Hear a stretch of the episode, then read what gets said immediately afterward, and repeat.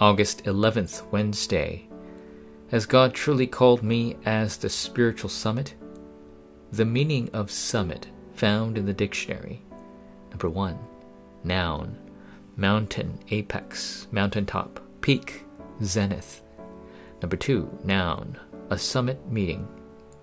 The term summit refers to the head or representative of a nation. When the president of a nation travels abroad, not only do the bodyguards go, but other officials and staff from various fields go as well to assist. Likewise, wherever the summit of God's kingdom goes, it's natural for the background of the throne of heaven to follow. Starting today, truly taste God's power and works that transcend time and space. The result of this spiritual summit, Genesis 45, verse 5.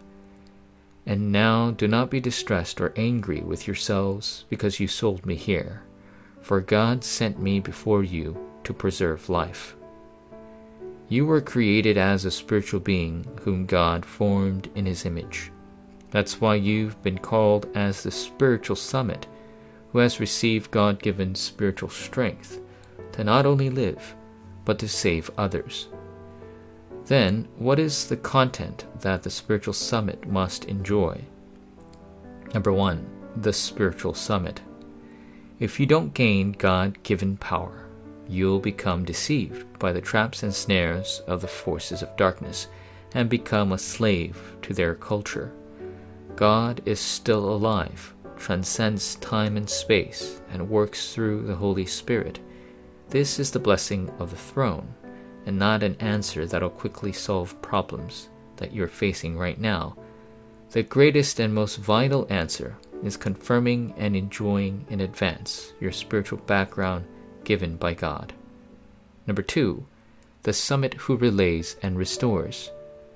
God called Abraham and told him to leave his kindred and his father's house to the land that he would show him. Along the way, Abraham built altars and enjoy the blessing of God's throne. Through the incident of placing his only son Isaac on the altar, the gospel was imprinted and relayed to him. If it isn't the gospel, you won't be able to find the solution to life. If it isn't worship that enjoys the gospel, you won't be able to gain spiritual power. You must solely look toward God, who gives the word and fulfills his promises.